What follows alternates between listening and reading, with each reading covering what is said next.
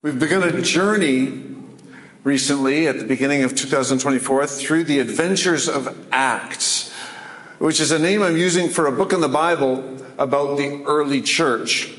And last week we spoke about the ascension, Jesus' departure from being physically present on the earth when he ascended to heaven to be seated at the right hand of God.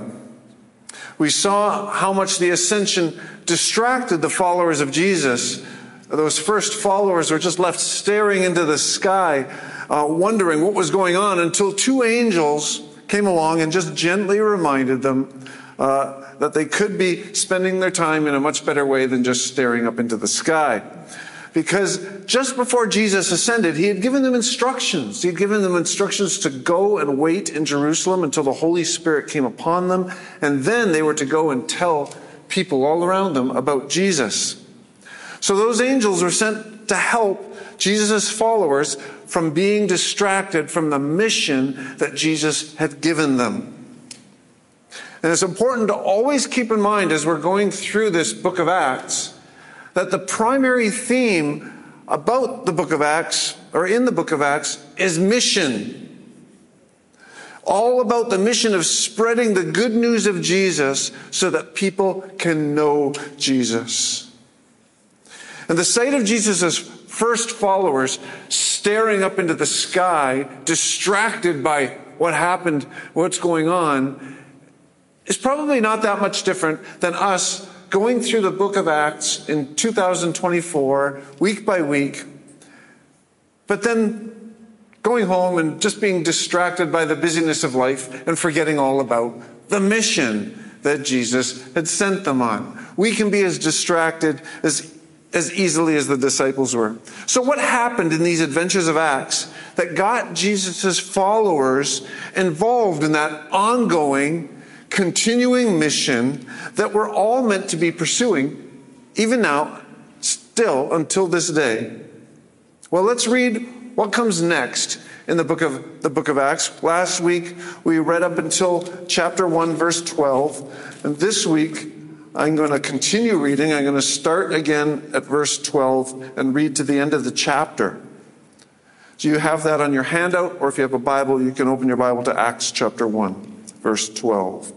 Then they returned to Jerusalem from the mount called Olivet, which is near Jerusalem, a Sabbath day journey away. And when they had entered, they went up to the upper room where they were staying. Peter and John and James and Andrew, Philip and Thomas, Bartholomew and Matthew, James the son of Alphaeus, and Simon the Zealot, and Judas the son of James. All these with one accord were devoting themselves to prayer together with the women and Mary, the mother of Jesus, and his brothers. It's important to pause here. It's important to recognize how counterculture that is. Just the mention of the fact that along together with the women and Mary, the mother of Jesus, in those days, women had a very low status on the social structure of the day. Very low status. So much so that when, when your average historian from that time period was writing a history, they would not have mentioned, oh, oh, by the way, there were women present too, and then actually named one of the women by name, Mary, the mother of Jesus. This is counterculture. The church has represented a shift to say that, hey, women are not low on the social structure on that status. They're, they're as important as men, and let's mention them. They're, they were there as well. In those days, Peter stood up among the brothers. The company of persons was in all about 120 and said, Brothers, the scripture had to be fulfilled, which the Holy Spirit spoke beforehand by the mouth of David concerning Judas, who became a guide to those who arrested Jesus. For he was numbered among us and was allotted his share in this ministry.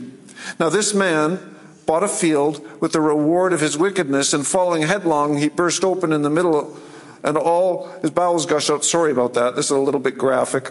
And it became known to all the inhabitants of Jerusalem, so that the field was called in their own language Akeldama, that is, the field of blood.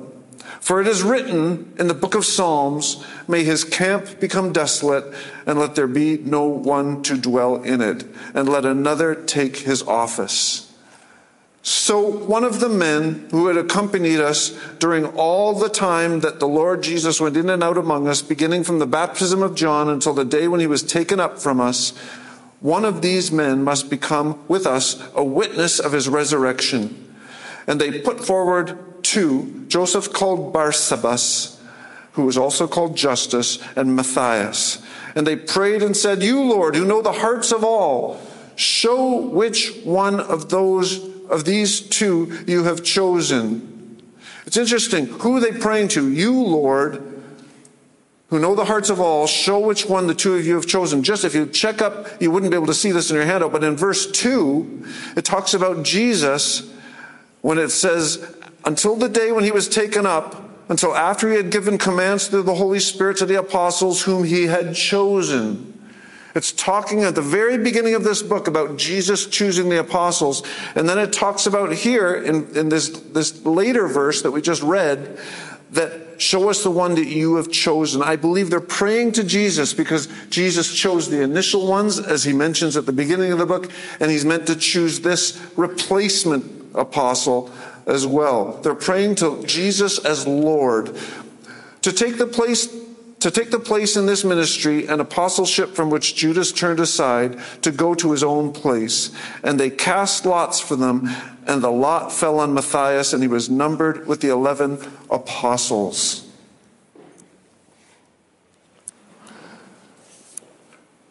Now, we're talking about these disciples having witnessed the ascension of Jesus, and then they returned to Jerusalem and gathered in a room they'd been staying at, and with one accord, they were devoting themselves to prayer. Two weeks ago, I shared an illustration in a message you might remember about, I preached about, the, this was the very beginning of the book of Acts, the first, first sermon we had on it. And I shared about a time where soon after I graduated from Bible college with a degree in missions, I got distracted. Some of you may remember. In fact, I not only graduated with a missions degree, I got a missions award. I got the Shields Memorial Award for Missions. Come on, isn't that great? It's don't don't clap. It's it's not great. It's just a piece of paper. It's a paper that's given to somebody who's got great potential in missions. But who really cares if the guy who gets the Shields Memorial Award for Missions and graduated with a mission degree immediately gets distracted by getting two jobs to save up for a car stereo in my rattle box of a Dodge Omni? That's all I wanted. I just wanted a car stereo. I was, that's all I was, in fact, working two jobs kept me so busy that I had no time for missions. I was distracted. And you might say that when my former missions professor called me about actually going on a mission with my missions degree and my Shields Memorial Award for Missions, come on, you want to actually use those and go on a mission? I, I, I said no. And he said, Would you pray about it? And some of you two weeks ago actually audibly gasped when I said, No, I won't even pray about it. Well, the rest of the story is I did end up praying about it, and I did go on a one year mission to Sudan, but I wouldn't have gone if I hadn't prayed. I just wouldn't have. Prayer changed my heart. Prayer was how God got my focus on the mission. The passage we just read said, in those days. Those days were the 10 days between Jesus ascending to heaven and the Holy Spirit being sent from heaven. Jesus ascends, and the Holy Spirit is yet to come, and there's 10 days in between. This is describing the first prayer meeting of the early church. And today I want to explore two aspects of that prayer meeting. And let me just see what I've got here. So they prayed and praised in uncertainty. That's the first point. It's, it feels important to imagine the first couple sentences of this passage. Let's just read it slowly and just imagine. Then they returned to Jerusalem from the mount called Olivet, which was near Jerusalem, a Sabbath day journey away. And when they had entered, they went up to the upper room where they were staying. Now, that Sabbath journey was about a kilometer. That's how much you were allowed to walk on a Sabbath without, without it being considered work, doing work on the Sabbath, which wasn't allowed. And so that was probably what, about a 12 to 15 minute walk, Terry, would that be it? 12 to 15 minutes walk a kilometer at an easy pace. We're talking an easy pace here. So let's imagine what might have been on their minds and what might have been in their conversation as they were walking. I mean, they just experienced something extraordinary. They weren't just kind of chewing the fat, just kind of saying, hey, how about those jets? No, let's imagine they'd just seen the man they walked with and learned from for three amazing years ascend into the sky. He ascended. He, he was lifted off the ground and disappeared into the clouds. And then he was gone. The man they dedicated their lives to was gone. But before he ascended, he told them to wait in Jerusalem and told them the Holy Spirit was going to come upon them. The Holy Spirit. And then he told them to go tell the whole world about him and what he'd done. And then two angels showed up, two angels to reassure them and to remind them to get back on the mission that Jesus had, had sent them on. Every one of those things would have been jaw dropping stuff. Like, every one of those things is extraordinary. For one thing, Jesus was gone. Secondly, he ascended into the sky. That was like an Elijah kind of moment where Elijah is a character in the Bible who was taken up in a chariot to heaven. It was like they'd only read stories like that. They, they never imagined witnessing something like that. And then the Holy Spirit. He used to only come on very select people in the Bible. In the ancient days, he would only come on key people that God was using. And now Jesus is talking about the Holy Spirit coming on us. Us? The Holy Spirit's going to come on us? The whole world knowing about Jesus? When Jesus mentioned that, that would have been way outside their comfort zone. It was a very rare occurrence when the people of God were encouraged to tell anyone other than Jewish people about God. They kept to themselves and they only rarely reached out to others. And I'm sure it never ceased to amaze them at the thought of having an angel come and speak to them. I mean, that would be amazing. So it's easy to imagine as they walked back to Jerusalem, all of that would have excited them, and all of that would have confused them, and their conversation would have reflected it. Part of them must have been saying, What just happened? What will that be like when the Holy Spirit comes upon us? Did he say with power? And, and when's, when's he going to restore the kingdom of Israel? Why didn't he answer our question about that? And, and, and were those, were those angels who came to speak to us just now? They were wondering all of those things. But then they also were probably thinking, this is amazing. The Holy Spirit's going to come upon us. And that must have been what he meant when he said he'd never leave us or forsake us. The Holy Spirit's going to come upon us. So they might have been confused and they might have been excited. These were 10 days of living between the wonderful promises and the confusing realities that they had just experienced. 10 days of uncertainty about what they'd already seen and about promises Jesus had just spoken. Who doesn't know what it's like to live in uncertainty? I mean, I expect we all know what it's like at times to live in uncertainty. Those of you who are new to Canada, you may have known it was going to be hard when you arrived here, but the uncertainty of job prospects, prospects and the uncertainty of financial instability as you look for a good job, a job that can pay the bills, may be making it feel much harder than you imagined. And, and those of you who are teenagers, teenagers, you may be wondering who your friends are in the uncertain environment of school life. I remember the days in school when you'd, you'd have friends in school and suddenly the next day they wouldn't be your friends anymore because they found a better friendship group to belong to. And, and they and they abandoned you and they wouldn't talk to you anymore because they'd found better friends. It was uh, hugely upsetting. And i remember those days those uncertain days of knowing who your friends were. Uh, those of you who are facing health challenges may be thinking that 10 days of living in uncertainty is a long time when you're waiting for a doctor's report, especially if you're living in pain or when you have no idea what the diagnosis is going to be. Such situations leave us wondering what's going on? Where's God gone? Why would God allow this? And the disciples were probably wondering questions like those.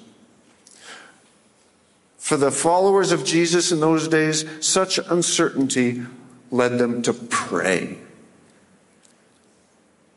We're told that when they reached the upper room where they were saying all of these with one accord, were devoting themselves to prayer together with the women and Mary and the mother of Jesus and his brothers. Now it's important when reading the book of Acts to keep one eye on another book that was written by the same author who wrote Acts. It's a book called the Gospel of Luke, and it's a story about the life of Jesus. In that book, Luke writes a much shorter account of this in between time between Jesus departing and the coming of the Holy Spirit. And he wrote about this in between time, these 10 days. This is how he described it.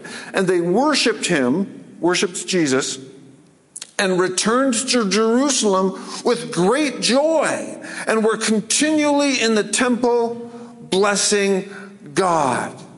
Joy and blessing, or other translations say praising God. So that's where we see that they were both excited and uncertain. So even in the midst of uncertainty, they were able to feel that excitement. Some of you may know that my wife was once told that she shouldn't or couldn't ever have children because of a kidney disease. And that left us in a lot of uncertainty, wondering what, what's going on. Why, why would God allow this?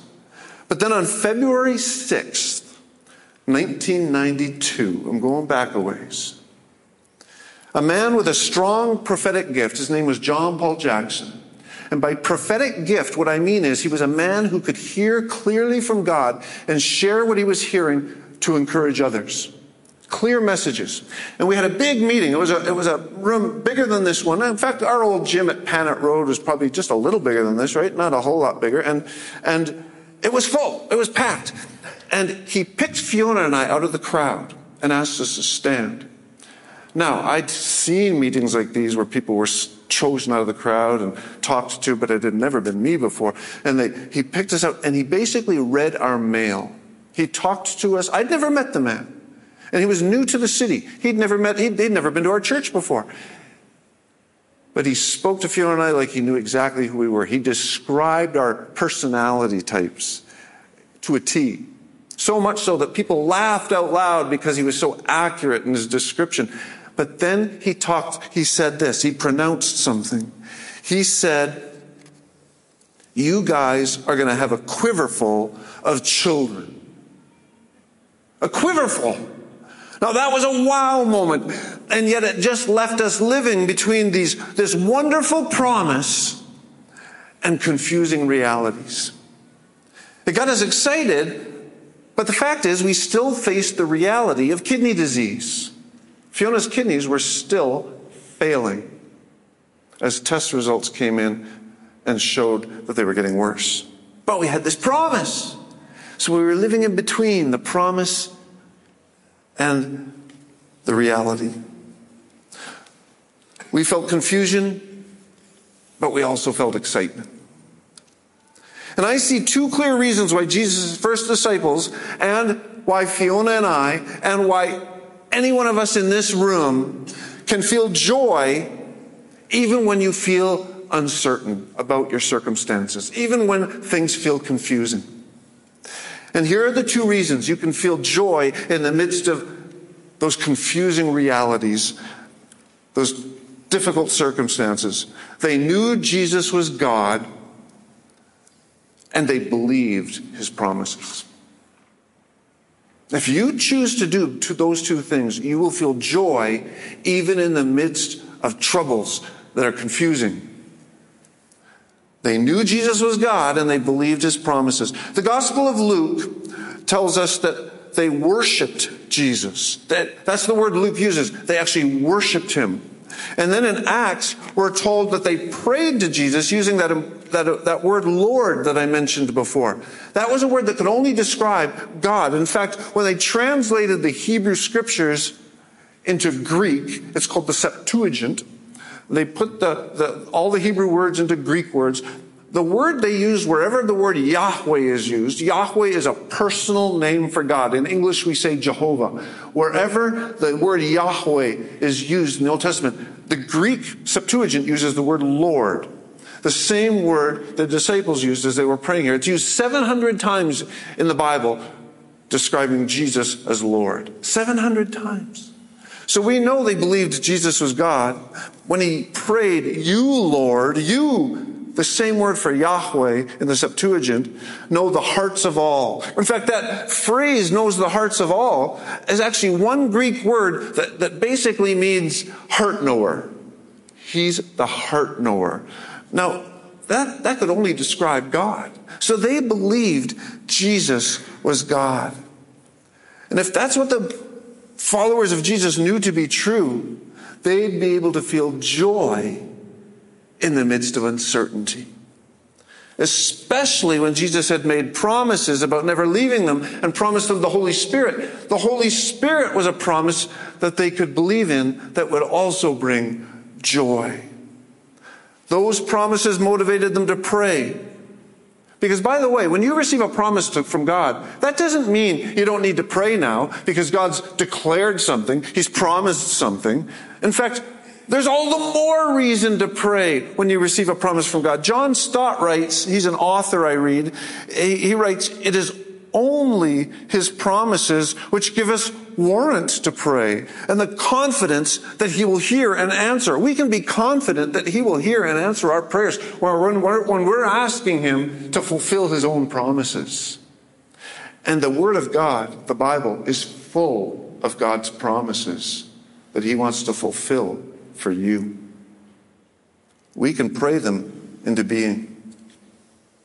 Jesus' first followers had such confidence in Jesus' promises because they knew that they were coming from God.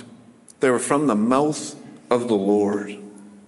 And that meant that they could not only feel confidence amidst uncertainty, but also joy. It gave them confidence as they prayed. And that's why they praised and prayed even amidst uncertainty. Now, I put a, a little sentence in that note handout that you have. If there's uncertainty in your life that's troubling you today, take a lesson from the adventures of Acts. The best response is to pray for the promises of God to be fulfilled and to trust Him because He's God and we're not. And so we can trust him. But we see in this story that as they prayed in uncertainty in those, during those 10 days, they also prayed in unity. Starting this past Wednesday, this past Wednesday evening, we began well, actually, it was Wednesday morning. David and I started on Wednesday morning. Right on, David. It was you and me that got it. We, we, we, we, we launched the kickoff, man. We, we did it. So we started on Wednesday morning on Zoom. We had an evening meeting at our place and we started our 15 days of prayer and fasting. This is Gateway East time to seek the Lord for 2024. And in our weekly Friday email, we encourage people who want to fast together. If you want to fast together with others in Gateway East who are fasting, perhaps choose a Wednesday. And if you're, because if we all fast on Wednesdays and come to prayer times together, then we're sharing that experience together. Although you can pray as, or fast as much as you want as God leads you, of course. That's, that's no problem. But on the Wednesdays, we have a morning prayer meeting on Zoom. And then this week, the prayer meeting is actually also going to be on Zoom instead of at our house. So more people can participate who have issues with childcare and bedtimes and stuff like that. So please join us if you want. But I actually found it interesting that after today, after today, starting tomorrow, there are 10 days left in the days we've set aside to seek God together. 10 days. We finished five as of today, and 10 days are left. And we may not be all staying in an upper room together for those 10 days, but we can still seek God together for those 10 days. 10 days of seeking God like the disciples did, praying and praising God in unity together. So consider yourself invited. Professor Paul Kisau of a theological seminary in Kenya points out that the first followers of Jesus had many reasons to not pray in unity. They could have very easily ended up squabbling competitively with each other and fighting over, they might have even had a leadership crisis because it was actually on their way to Jerusalem while the, Jesus and his disciples were walking to Jerusalem that two of the disciples, James and John, started jockeying for position in Jesus' kingdom. They started, they started, they got their mother to go to Jesus and, and ask him uh, to put James and John on his right and his left hand in his kingdom. They, these disciples were competing with each other as Jesus approached Jerusalem to die for them. So it's not, not like these guys were super mature or something like that. They had a lot of maturing left to do. But they didn't fight. They weren't competing during these 10 days. In fact, they, they actually were in, in complete unity as they sought God's will together regarding this decision about Matthias. Lord, they, they were very much at peace with Peter taking the lead among them all. And as we seek God's will for Gateway East, I want to do so by seeking God together. One writer I know of says that this story in the adventures of Acts and this is on your handout, shows us that the followers of Jesus discovered God's will because they had a high view of Jesus as God. They had a high view of Scripture as they searched God's Word together for a path forward. And they had a high view of each other as they sought the Lord together. Now, that's what it took for them to persevere for 10 days in that upper room. Now, I got to be honest with you guys. I don't know about you, but I find it very hard to persevere. I'm not bluffing here. You can check with my wife to see how well I do at persevering at things. I can easily get distracted. I can easily get discouraged. And discouragement and distractions are killers when it comes to persevering.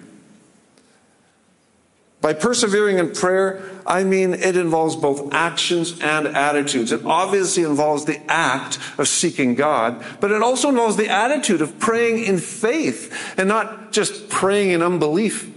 I, I want to have the right attitude when I pray. So it involves both actions and attitudes, the consistent act of spending time and the consistent attitude of faith.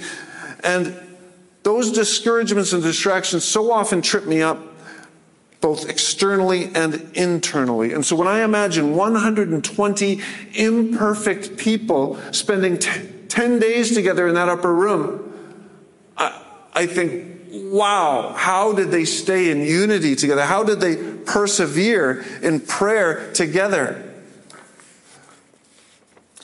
So that's why it's abundantly clear to me that I'm simply not capable of persevering in prayer without a high view of Jesus as God, without a high view of Scripture, and a high view of all of you, of each other, of one another, as we help one another to persevere. I know that if I'm to persevere in praying for Gateway East, seeking God's will to be done throughout 2024, it's not going to happen by me just trying harder. Have anybody, has anybody ever tried that? When you're, when you're really struggling with something, just try harder. Well, that doesn't always work. Sometimes you need help. Sometimes you need someone to come alongside you. Sometimes it's better to do it together. And that's how you can persevere. My, my inadequacies in this area are way too obvious. So if I'm to follow the example of this story, persevering in prayer together is going to be more about putting my confidence in God helping me more about spending time in God's Word, reading God's Word, meditating on God's Word, and putting great value on praying together with others, like on Wednesdays when we have opportunity to do so this week.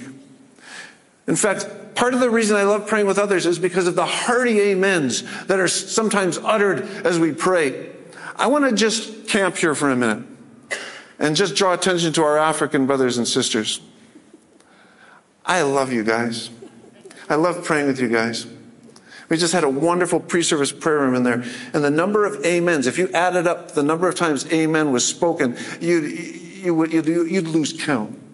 It was, I remember the first time I was invited to go to a, uh, a baby naming, baby naming ceremony for a Nigerian family. In fact, the first couple times, it, it, it probably was two or three times before I started getting used to it.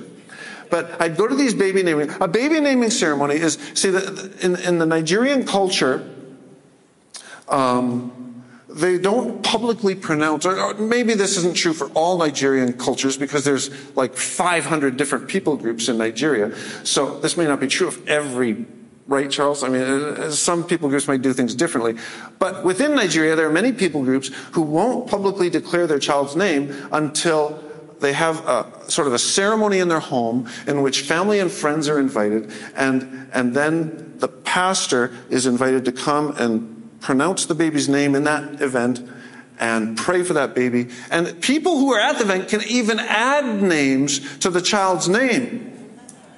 I know I was at one baby naming ceremony where the, the, child ended up with over 100 names before it was all over. People started texting names to the family, and they'd be receiving these texts as the ceremony was going on. Oh, yeah, yeah, here's another one. Praise. Add praise to his name, or add glory to his name. It's a beautiful, beautiful tradition. And anyway, as I prayed for these babies at these baby naming ceremonies, the first couple times I did it, I wasn't used to praying in a room that was just Nigerians, and I was the only non-Nigerian in the room. But everything, every time I prayed a phrase, every time I prayed a sentence, there'd be this, Amen. Let's have all the Nigerians say, Amen. I'm going to pray. And let's not pretend. I'm really going to pray. Father, I thank you for this church. Lord, you've been good to us. You are going to do great things in Gateway East. Amen. That's what it was like. Every phrase resulted in a chorus of amens. And at first I was distracted by it. And I was even a little annoyed. I thought, what's going on? And then I thought, I'm liking this. I'm starting to like this. Uh, this is starting to make me feel like I'm praying something worthwhile.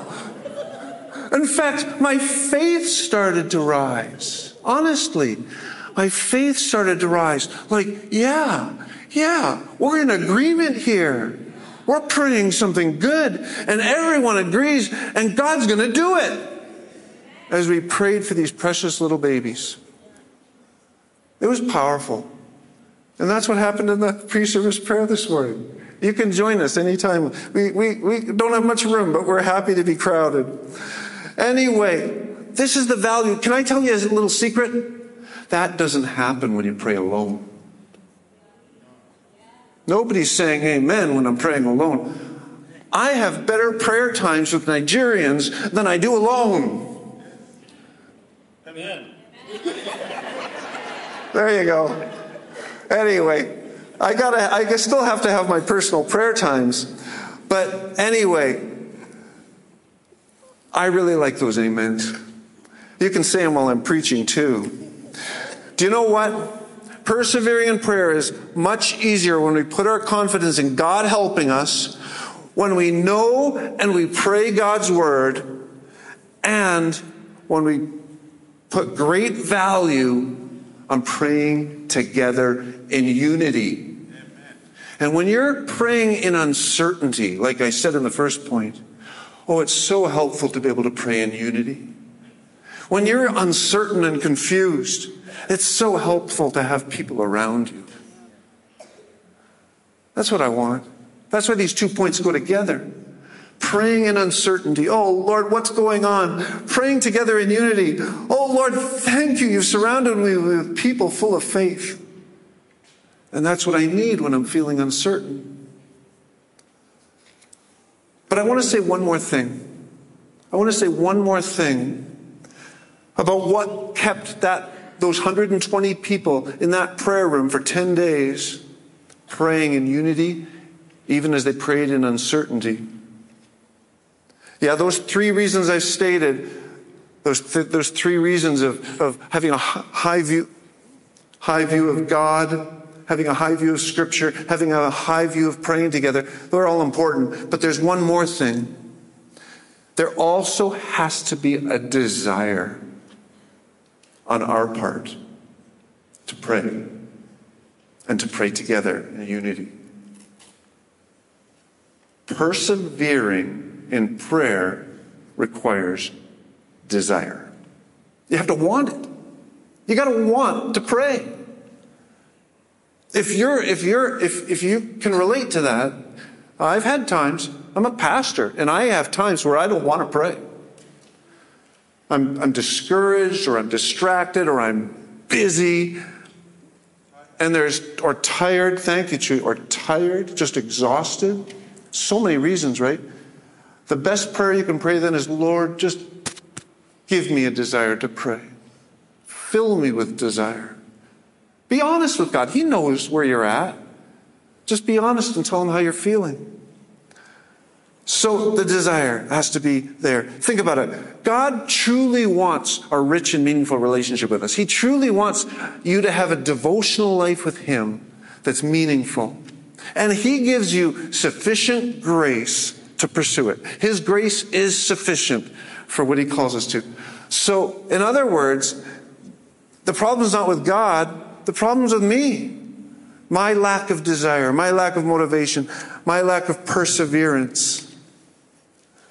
So, if we're honest, it doesn't, it often, often, we don't end up praying because we lack the desire. We lack the motivation. So let me share with you, to close, a description that I read in a book. It's, a, it's a, by an author who writes some really wonderful devotional books about life with God. His name is John Piper. And I read a book that he wrote called Hunger for God. He wrote, The greatest enemy of hunger for God is not poison, but apple pie. It is not the banquet of the wicked that dulls our appetite for heaven, but endless nibbling at the table of the world. It is not the X rated video, but the prime time dribble of triviality we drink every night. For all the ill that Satan can do, when God describes what keeps us from the banquet table of his love, it is a piece of land, a yoke of oxen, and a wife. From Luke 14, 18 to 20. The greatest adversary of love for God is not his enemies, but his gifts. And the most deadly appetites are not for the poison of evil, but for the simple pleasures of earth. For when these replace an appetite for God Himself, the idolatry is scarcely recognizable. I think that applies to us all. And it's left for each one of us to examine our own hearts as to how it applies to us. Because it'll be different in every person. This doesn't mean those good things are bad. It doesn't mean it's wrong to do things you enjoy. But that word replace is the key word there. When they start replacing, we're getting more satisfaction from that and zero satisfaction from God.